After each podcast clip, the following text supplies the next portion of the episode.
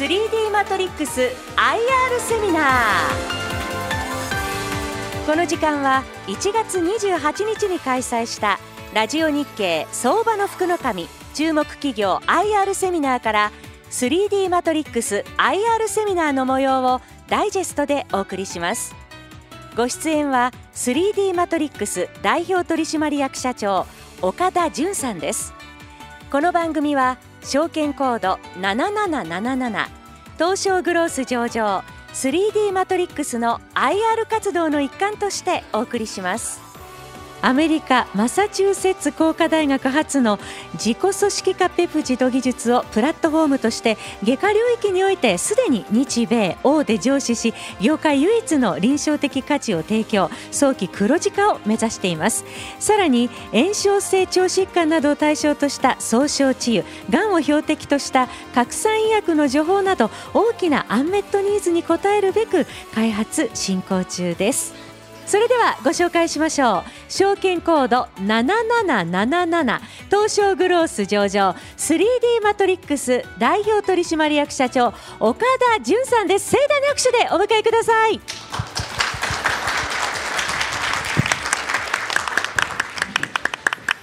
よろしくお願いいたします。ご紹介に預かりました、社長の岡田でございます。私の方からでは会社の紹介と、事業の紹介をさせていただきます。私どもはですね、ご紹介もいただきました通り、技術の元はですね、アメリカにありますマサチューセッツ工科大学になります。エンジニアリングの分野では世界一と言われている大学で、医学の分野でも、スタンフォード、ハーバードに並ぶというような大学でございます。ここの技術を、当社は独占的にグローバルで、ライセンスをいただいていると。ファウンダーの先生方、非常に著名な先生方が多くいらっしゃいます。シュガンザン先生はこの技術の生みの親の先生なんですけども、この技術によって、ノーベル賞の候補者になっているというような先生ですね。アレクサンダー・リッチ先生は、我々のファウンダーの一人で、なんですけども MIT の終身名誉教授ということで、生涯のポジションを与えられた著名な方でですね、遺伝子がですね、二重らせん構造をこう取ってるんですね。その二重らせん構造を取っているということを実証したのがこの先生で、残念ながらノーベル賞は取れなかったんですけども、医学界の貢献が非常に大きい先生です。ロバート・ランガー先生、これは今現役バリバリのですね MIT の看板教授でいらっしゃいますけれども、多数の会社を創業されておりまして、我々の会社を創業した10年後にですね、非常に有名な会社を創業されていて、それがですね、ワクチンで有名なモデルナです。会社の概要なんですけれども、バイオの業界ということで開発先行型でやってきておりますので、売上高は急速に伸びているもののまだまだ小さいです。去年の実績で15億円、それを今期2倍ぐらいに伸ばしていきたいなと。で、会社の遠隔としましては、最初マサチューセッツ工科大学が会社を設立して、その後日本法人が後でできたりするんですけれども、2011年10年以上前に上場してます。その後ですね、最初に事業が始まったのはヨーロッパです。でそれからしばらくしてアメリカで始まって、1年ちょっと前やっと日本で厚生労働省様から承認をいただきまして、日本の事業を始めることができたというような順序で進んでおります。バイオの会社ですので、技術が難しいなと思われる方多いと思うんですけども、アミノ酸というのは聞いたことある方が多いと思うんですけども、アミノ酸飲料ですとか、食品でいうと味の素ですね、グルタミン酸が入っているとか、アミノ酸によって二日酔いが治るですとか、そういうものがいっぱいありますけれども、アミノ酸というのは人の体を構成する基本要素で、アミノ酸の種類23個あるんですけれども、その23個がくっついてタンパク質になって人の体を作っています。で、人の体の 20% はタンパク質ですので、元をたどれば 20% がアミノ酸ということで、体の中はアミノ酸で満ちてます。で、ここにペプチドと書いてありますけど、ペプチドとは何ですかというと、アミノ酸がいくつか短く連なったものをペプチドと言います。これは総称です。で、ペプチドがまだ長くつながっていくとタンパク質になって体の構成要素になるということで、もともとですね、我々ペプチドは使ってるんですけど、もともとがアミノ酸なんですので、体の中にあるものであって、体の中に入れたら分解されたアミノ酸になりますから、非常に安全なものを使ってますというのが一つです。ペプチドがですね、なぜ面白いかというと、MIT がですね、このペプチドのアミノ酸のくっつける並び方をですね、非常に工夫しまして、面白いことを発見しました。それはですね、ある種のペプチドをアミノ酸くっつけておくと、生理的条件、いわゆる体の中に入れたときですね、体の中に入れたときに、このペプチドがですね、一瞬でナノファイバーを形成して、これが網目状になります。これが水の中に入っているので、ハイドロゲルの形、ゲル、プワプワして水まんじゅうみたいな形になるんですけど、この現象を発見しました。で、これがなぜが面白かったかっていうと、この3次元構造がですね、人体の中で細胞の周りを取り巻いている細胞外マトリックスというのがあって、これ代表的にはコラーゲンなんですけども、そっくりなんですね、この構造が。で、実際ですね、ハイドロゲルの中に人の細胞をいろんな種類入れてみたところ、ほとんどの細胞がその中で増殖することができるということが分かったんですね。なので技術としては人工で細胞外マトリックス、足場素材を作りました、人工でコラーゲンを作りましたというような技術です。一方ですね、人工コラーゲンというのは昔から求められていて、こういう網目構造のものができないかっていうのは多くの科学者がずっと追い求めてきたことなんですけれども、なかなか産業化できないんですね。こういう複雑な構造をデザインして自ら作ろうと思うと非常にコストがかかりすぎて、全く世の中に出てこないと。それがですね、この短いペプチド、アミノ酸いくつかくっつけておくだけで体の中に入れたら自動的にこうなってくれますっていうのは、これ非常に驚きでして、そこが非常にユニークなところです。なので安全であって、かつ細胞を生やすことができる複雑な構造のもの、それが非常にシンプルにできると、こういう技術でございます。で、我々が扱っているペプチドは医療の業界ではバイオマテリアルと呼ばれる領域です。医療というと、手術があって薬があってなんですけども、それでもう一つの要素としてバイオマテリアルというのが実は広く使われています。バイオマテリアルというのは体の中に入れて何らかの機能を発揮するものなんですけれども、手術、薬、あとバイオマテリアルがないと今の医療はできません。なので医療の進展のためにはより良いバイオマテリアル、使いやすいバイオマテリアル、安全なバイオマテリアル、これがどんどん世の中に出てくることが重要です。ただ現実としてやはり体の中に使えるものというのは非常に限られていて、今も限定的なものしかありません。今あるものをここに並べてるんですけど、一つは人工製品がありまして、ポリマーとかセラミックとかアパタイトとか、あとは人工骨みたいなものですね、そういうものがあります。で、こういうものはですね、工場で作ってますので安全性は非常に高いんですね。変なものが混入するリスクはない。ただ人工物ですので体への馴染みが悪い、あとは分解されずに体の中に残ってしまうので、いかなるものでも長期的に体の中に残すと必ず悪さをしますから、そういうものがやはり体の中に残っていることは本当は好ましくない。一方ですね、生物由来製品というのがありまして、代表的には先ほど申し上げたコラーゲンですね。コラーゲン、豚から取ってますから、コラーゲン、あと美容にもよく使われるヒアルロン酸ですね、これも鳥から取ってますから、動物由来製品で、これはですね、動物から体の中にもともとあったものなので適合性もいいですし、分解してなくなるというところも非常にいい。ただ唯一の欠点はやはり動物から取ってくる、人から取ってくるので何の感染源が含まれているか分かんないというところがリスクで、例えば人類の歴史でいうと C 型肝炎の薬害も動物由来製品から起こってますし、あと狂牛病だって動物から感染してきてますし、エイズだって動物から来てますので、こういうものが将来的に何もありませんよという保証は何もないというところで、例えばアメリカの FDA などは動物もしくは人から取った製品はもう今後承認しませんということを10年ぐらい前に明言してますので、こういう製品は非常に使い勝手のいい製品なんですけども、だんだん世の中で使いにくくなってくると。自己組織ペプチドは、いいとこ取りをしているポジショニングで、アミノ酸なんですけども、今のアミノ酸は全部もう工場で作られてますから動物から取ってないので変なものが入ることはありません。あと先ほど申し上げました通り、もともと体の中にあって馴染みがいいものですから、生体適合性、生分解性もこれ全く問題ありません。ですので人工物でありながら体の馴染みがいいと、そういう面白いポジショニングをしているような製品でございます。バイオ業界とかですね、あと創薬ベンチャーっていうと難しいな、リスクが高いなと思われる方があると思うんですけれども、我々の開発モデルはですね、ちょっといわゆる創薬ベンチャーさんと違っております。創薬ベンチャーさんは典型的には薬の元を見つけてきて、でこれを臨床試験でもって人に投与をして、それを3回ですね、フェーズ1、フェーズ2、フェーズ3、だんだん大きくしていってそれから承認を取って世の中に出しますと。でここのフェーズでだいたい10年ぐらいかかって、費用としては100億円以上かかりますと。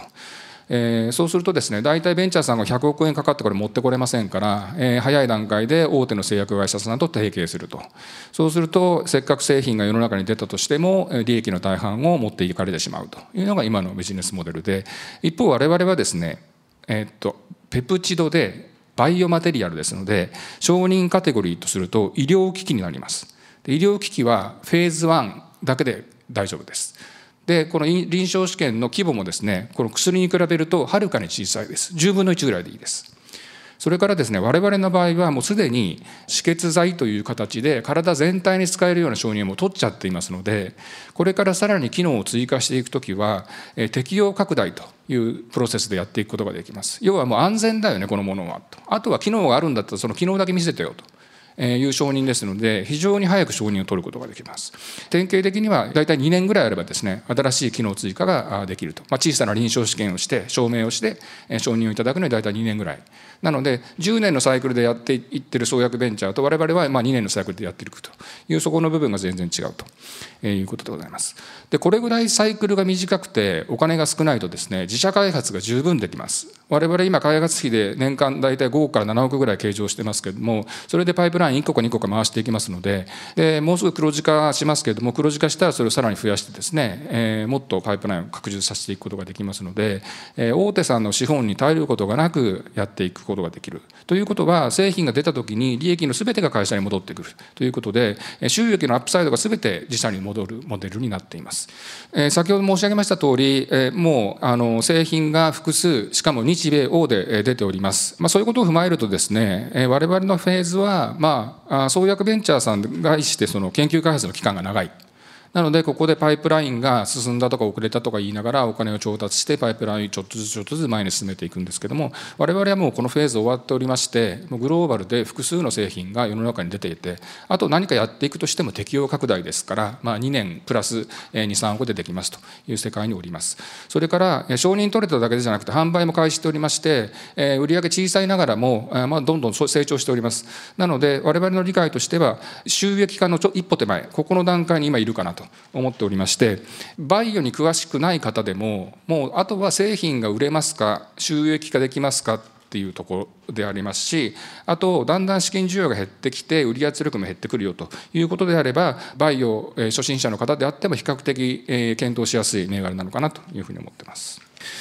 では次からちょっと業績の話に入っていきますけれども、これは過去2期ですねの四半期ごとの売上のトレンドなんですけれども、過去2期といいますとコロナに苦しめられた2期で成長率はだいぶ抑えられたんですけれども、それでも見て分かりました通り、基本的に右肩上がりでどんどん来ているということでございます。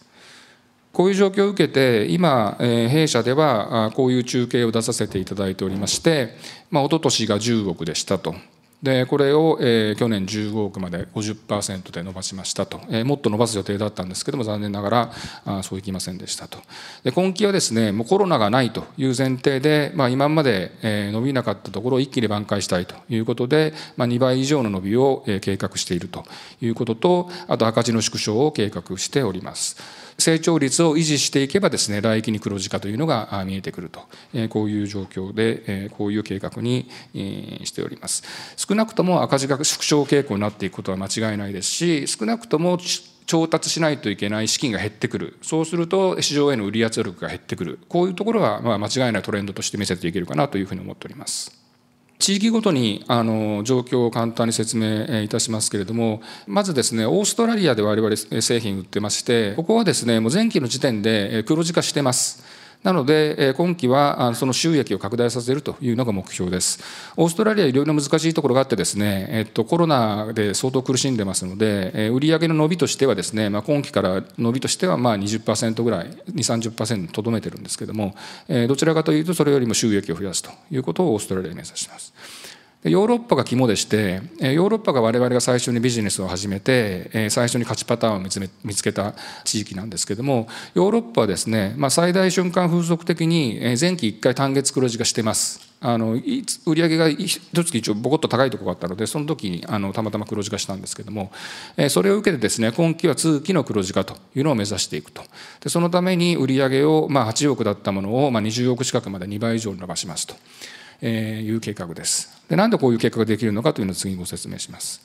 で、日本はですね、1年半ぐらい前から販売を開始したんですけれども、前期は販売開始早々で非常にこう不確実性が高い中でですね、無事予算を達成しました。で、今期は予算達成ももちろんなんですけれども、目標としてはですね、営業効率を上げると。具体的に言うと、一人一人の営業マンが、全員が利益貢献できるようにすると。で、一人一人が利益貢献できるのであれば、あとはどんどん横に増やしていけば利益が増えていくわけで、そうすると黒字化が見えてきますから、そこの段階まで持っていきたいと。で、売上としても、額は小さいですけど、伸びとして非常に高いものを出していると。アメリカはですね、なかなかまだ勝ちパターンが見えてなくてですね、どういう病院をターゲットにして、どういうお医者さんにどういう売り方をしていったら一番刺さるのか、どういうやり方をすると病院のアカウントが早く開いていくのかというのがまだ分かりきっていません。なので、試行錯誤段階でやっております。ただ、アメリカ市場が大きいので、ちょっとやると売り上げが上がるということで、これぐらいの、小さいですけど、売り上げを計画しているというところでございます。ちょっと補足しますと、ヨーロッパなんですけれども、ヨーロッパはですね、過去5年ぐらい地道に努力を重ねてきまして、お客さんの中でですね、新しい技術を積極的に取り入れる先生というのは力を持っている先生なんですね。評価できる先生。で、こういう先生方は、もうヨーロッパにおいては、大体もう取り尽くしています。1000人ぐらいそういう先生を取り尽くしていて、この先生たちは、うちの商品は、ピラスタットっていうんですけど、ピラスタットは、絶対あった方がいい製品だよねというふうに言っていただいていると。で、これをですね、ここまで来ましたので、あとはこれをマスの方に広げていきますよというのが今期の目標で、上の先生が使っているので、下にこの先生が5人10人いますから、この先生方に上から下に広げていきますと。そうすると営業効率が格段に上がるので、1人だったものが5人10人になっていくから、売り上げが急拡大するでしょというのが我々の計画でございまして、今期のイギリスの結果なんですけれども、6月の販売本数と11月の販売本数を比べて、72% ぐらいも増えているということで、年に換算したらもう 100% 以上増えているということで、売上2倍になってますよねということです。ただこれはですね、今まで一人一人のトップの先生を口説いていくのは我々自身の力でできたんですね。1カ国に力を持っている先生って10人か20人しかいませんから、その先生を抑えていくのは1人2人営業マンがいて一生懸命口説けばできるんです。でもその下の200人300人の先生をやるとすると、これはもう面でいかないといけませんので、やはり代理店さんの協力が不可欠。で、幸いのことに、英国に関しては富士フイルムさんと提携させていただいてて、富士さんが非常に高い戦略の理解と合意と、実行力をお持ちですので、これが一気にですね、英国に広まったというところでございます。で、ヨーロッパにおいてはこれが他の国、特にドイツに広がるかどうかというのが最大の課題で、この同じペースで他の国が2倍で伸びていってくれれば当然なんですが、予算に行くというところなんですが、ドイツはですね、実はあんまり代理店さんとうまくいってなくて、過去2、3年ずっと低成長にあえいできたんですけども、この戦略にもどうしてもついてこれないということで、我々も最終決断しまして、それを富士フイルムさんにお願いすることに変えました。UK で非常に成功していただいているので、もうドイツも富士山に任せたいということで、お任せをしまして、今年からですね、富士山の体制でやっていくということ。逆に言えば、それまでは前の代理店さんではこの戦略がワークしてなかったので、その分が遅れになっているので、富士山と組んだことによってどれだけ挽回できるのかというのが今後の焦点です。もう一点補足しますと、日本なんですが、日本がですね、非常に好調です。欧米はですね、やはり日本人が出てって事業をやるとするとなかなか難しくてですね、わからないことがあっていろんな遅れですとか想定外のことが起こるんですけども、やはり日本人がここにいて事業をしているとですね、日本の事業は見えやすいですし、抑えやすいです。で、非常に計画通り進んでおりまして、これは病院の内訳なんですけども、この右側のですね、大きなところが我々のターゲットの病院で、全国に400ぐらいあるんですけども、この病院に対してですね、開始1年ちょっとで 57% が製品の購入を開始をしています。それから残りの 30% ぐらいは、今、購入に向けた院内プロセス中ですので、これもいずれ今期中にはお客さんになると思います。ここまで行くまでのスピードがすごく速くてですね、我々が自分たちで計画したことなんですけども、例えばですね、オーストラリアは今期ちょっと低迷してるんですけども、日本はですね、1年ちょっとでもうオーストラリアと売り上げが並んじゃったんですね。オーストラリアが過去5年間やっていたことを日本で1年で追いついちゃったと、そういう状況で日本がぐんぐん伸びております。これからはですね、開発のパイプラインについて、簡単にお話ししたいと思っております。自己組織化ペプチドというのは体への馴染みもいいし、細胞も生やす力もあって安全だしということで、我々はこれをプラットフォーム的にいろんな医療の現場で使っていきたいなというふうに思っています。ただ全部はできないので、今3つの分野に絞ってまして、1つはですね、外科の領域です。でここの主要製品が手術の時に血を止めるという止血剤で、後で説明します。これが今の主力製品です。これで成長して利益を稼ぎながら、お隣のですね、組織再生の方と DDS の方にだんだん投資を振り向けていきたいというふうに考えております。まず真ん中の外科の領域からいきますけれども、主力製品は止血剤です。で止血剤も、内視鏡手術の時に使う止血剤です。ご存知の通り、内視鏡をやられたことある方いっぱいいらっしゃると思いますけど、例えば検診で行っても小さいポリープだったらもう取ってしまうのがありますし、今はかなり大きながんでも内視鏡で取れますので、内視鏡手術というのはぐんぐん数が増えてて一般的になっています。ただ止血というのが問題で、内視鏡領域で使われる止血剤というものが世の中に存在せず、今どうやってるかというと、熱をかけてですね、組織を焼いてるんですね。それによって血を止めてると。でも、お医者さんは当然専門家なので、切った傷よりも焼いた傷の方がひどいよねと、治りも悪いよねと。あと組織を焼くということは、後で穴が開いてしまったとか後で出血したというのは全部熱によって起こるよねというのをお医者さんは分かってます。なのでそこに対して我々の止血剤がはまって、これは安全だから使いやすいよということで、どんどん市場に広がっていると。ワン&オンリーと書いてますけども、この唯一の製品として広がっていってます。で止血剤はですね、我々内視鏡が一番強みがあるので内視鏡から入っていったんですけども、当然全身にあります。それぞれにおいて我々はワン&オンリーのポジショニングを作れると思っておりまして、内視鏡に限らずですね、全身の方に広げていきたいなというふうに思ってます。で実はですね、内視鏡で欧米はやってますけれども、日本とアメリカは内視鏡でやってますけれども、ヨーロッパは実は全身で取れてます、承認が。なので今内視鏡を注力してやってますけれども、心臓でも使われてますし、肝臓でも使われてますし、産婦人科でも使われてるし、広い科で使われてます。まだまだ売り上げは小さいんですけれども、なので我々としてはまずヨーロッパをショーケースにして、そこで勝ちパターンを見つけて面白いものをグローバル展開していこうということで、ヨーロッパで今複数のトライアンドエラーをやっているような状況で、近い将来にこの1兆円近いような市場に適用拡大 2,3 年あればいけますので、それをやっていきたいなというふうに思ってます。組織再生に関しましては、まず市場として実は非常に有望化されておりまして、現時点でももうすでに1兆円ぐらいあってですね、これが今後 30% で伸びるというふうに言われています。で再生は難しい領域と簡単な領域いろいろあるんですけども、我々はとにかく手のつきやすい簡単な領域から入っていきたいというふうに思ってまして、それで注力しているのが消化管の傷を治しますというようなものです。これ一つの事例なんですけれども、放射線性直腸炎という病気があってですね、これはがんを治療するときに放射線を当てる、この副作用なんですけども、これが直腸にひどい炎症を起こして、この炎症がもうずっと治りませんと。で今治療法がありませんというような状態です。これに対してうちの止血剤ピラスタットを1ヶ月にわたって塗っておくと、非常にきれいな組織になりましたと。で非常に重症度の高かった患者さんが1ヶ月後にですね、3分の1になりましたということで、これはもう論文が複数出てまして、こういう効果が得られるということが分かっております。でこれでもってですね、もうアメリカはこの用途は承認を取れてます。でさらにですね、我々が狙っていきたいのはその次の病態がありまして、炎症性腸疾患 IBD と言われる領域です。原因不明で一生涯続く病気です。こういうですね、消化管の中にもうひどい炎症ができて、これがずっと治りません。で今はこれを炎症を薬を飲んで抑えるということをやってるんですけども、この薬の市場がもうすでに3兆円グローバルであってですね、もう巨大市場になってどんどん膨れ上がっていると。治らないですし、患者さん増えていきますから膨れ上がっていくと。で今この業界で何が言われているかというと、薬を飲んで一時的に炎症を抑えてもダメだよねと。この粘膜そのものを治癒する方法を考えないと完治はしないんじゃないかというふうに言われてまして、ただその粘膜を治しに行く方法はないので、うちのペプチド技術が使えませんかということを多数の先生から今話を持ちかけられていて、共同研究を進めているところでございます。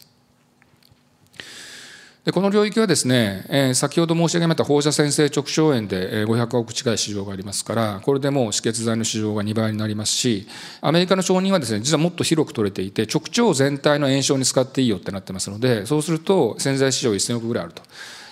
ここまで今承認が取れている状況ですね。でこれを今テストマーケティング中で、これが本当に売れるよってなったらさらにこれを中継に積み重ねていきたいと思ってるんですが、あともう一つ、この再生の左側の領域で取り組んでいるのは癒着の防止です。癒着というのはですね、手術をすると一定の割合で必ず起こります。で癒着がいろんな副作用を起こして下手するともう一回手術しないといけなくなります。で今我々はですね、鼻の手術の部分で癒着で製品を出しています。これはもうアメリカで承認を出していて製品も売れていますし、論文も複数出ていて人の臨床試験でも結果が出ているもので、鼻の手術をすると鼻が狭いのでこっちとこっちがくっついちゃうんですね。でこれがどうしても起こってしまうので、そこに対して我々の、止血剤で保護してあげておくと癒着が大幅に削減できるということが分かっています。次はですね、先ほどの右側の方の領域に移るんですけども、DDS ですね、ドラッグデリバリーシステム、うちのペプチド技術を使って、何かの薬を処方しますというような領域なんですが、我々が注目している領域は一つは核酸医療です。核酸医療という、遺伝子治療と言われますけれども、今新たな医療として、着目をされておりまして、市場としてもぐんぐん伸びていると。特にがんにおいては、免疫に続く第5のソリューションなんじゃないかというふうに言われておりまして、積極的にですね、がん治療の開発が進んでいるということで、これからですね、どんどん核酸を使ったがんの治療薬というのが世の中に出てくると思います。そこに対して我々のペプチド技術を提供していきたいなと思ってるんですけども、ペプチドで薬をくるんであげるとですね、がん細胞の中に入るだけじゃなくてですね、がんの幹細胞ですね、幹細胞、がんの親玉みたいなものにも入ると。でこの親玉を殺さないとがんは死にませんので、そういう意味でこのがんの幹細胞、幹細胞に入るものを皆さん探してるんですけど、これはなかなかない、それに対して我々のものは、一定量入るよということが今分かってきてますので、それが面白いのと、あとはですね、核酸遺伝子というのは非常に不安定な分子なので、体の中に入れた時にすぐ崩れて機能を失ってしまいます。なので何かの保護をしてあげないといけないんですけれども、うちのペプチドはですね、一緒に混ぜてあげると核酸をですね、上手にくるみ込んで、安定化したままそれをがん細胞まで持っていくことができます。事例として一つはですね、もう人に投与されてるんですけれども、国立がんセンターさんと、乳がんに対して、臨床研究をやらせていただいてます。これでも我々の技術使われてまして、安全性が確認されてます。で今実施中ですけれども、広島大学における医師主導治験でも使っていただいてまして、今のところ不具合事象出てないということで、少なくとも安全で、しかも遺伝子の働きを阻害はしてないんじゃないかなということが分かってきているということです。以上、長くなりましたが私からの説明を終わらせていただきます。どうもご清聴ありがとうございました。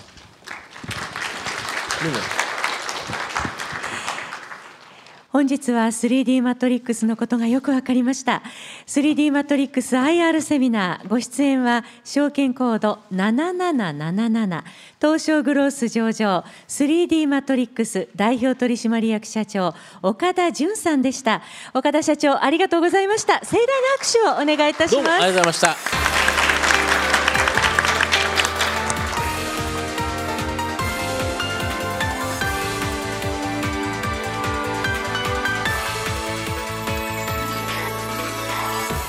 3D マトリックス IR セミナー、この番組は証券コード7777東証グロース上場 3D マトリックスの IR 活動の一環としてお送りしました。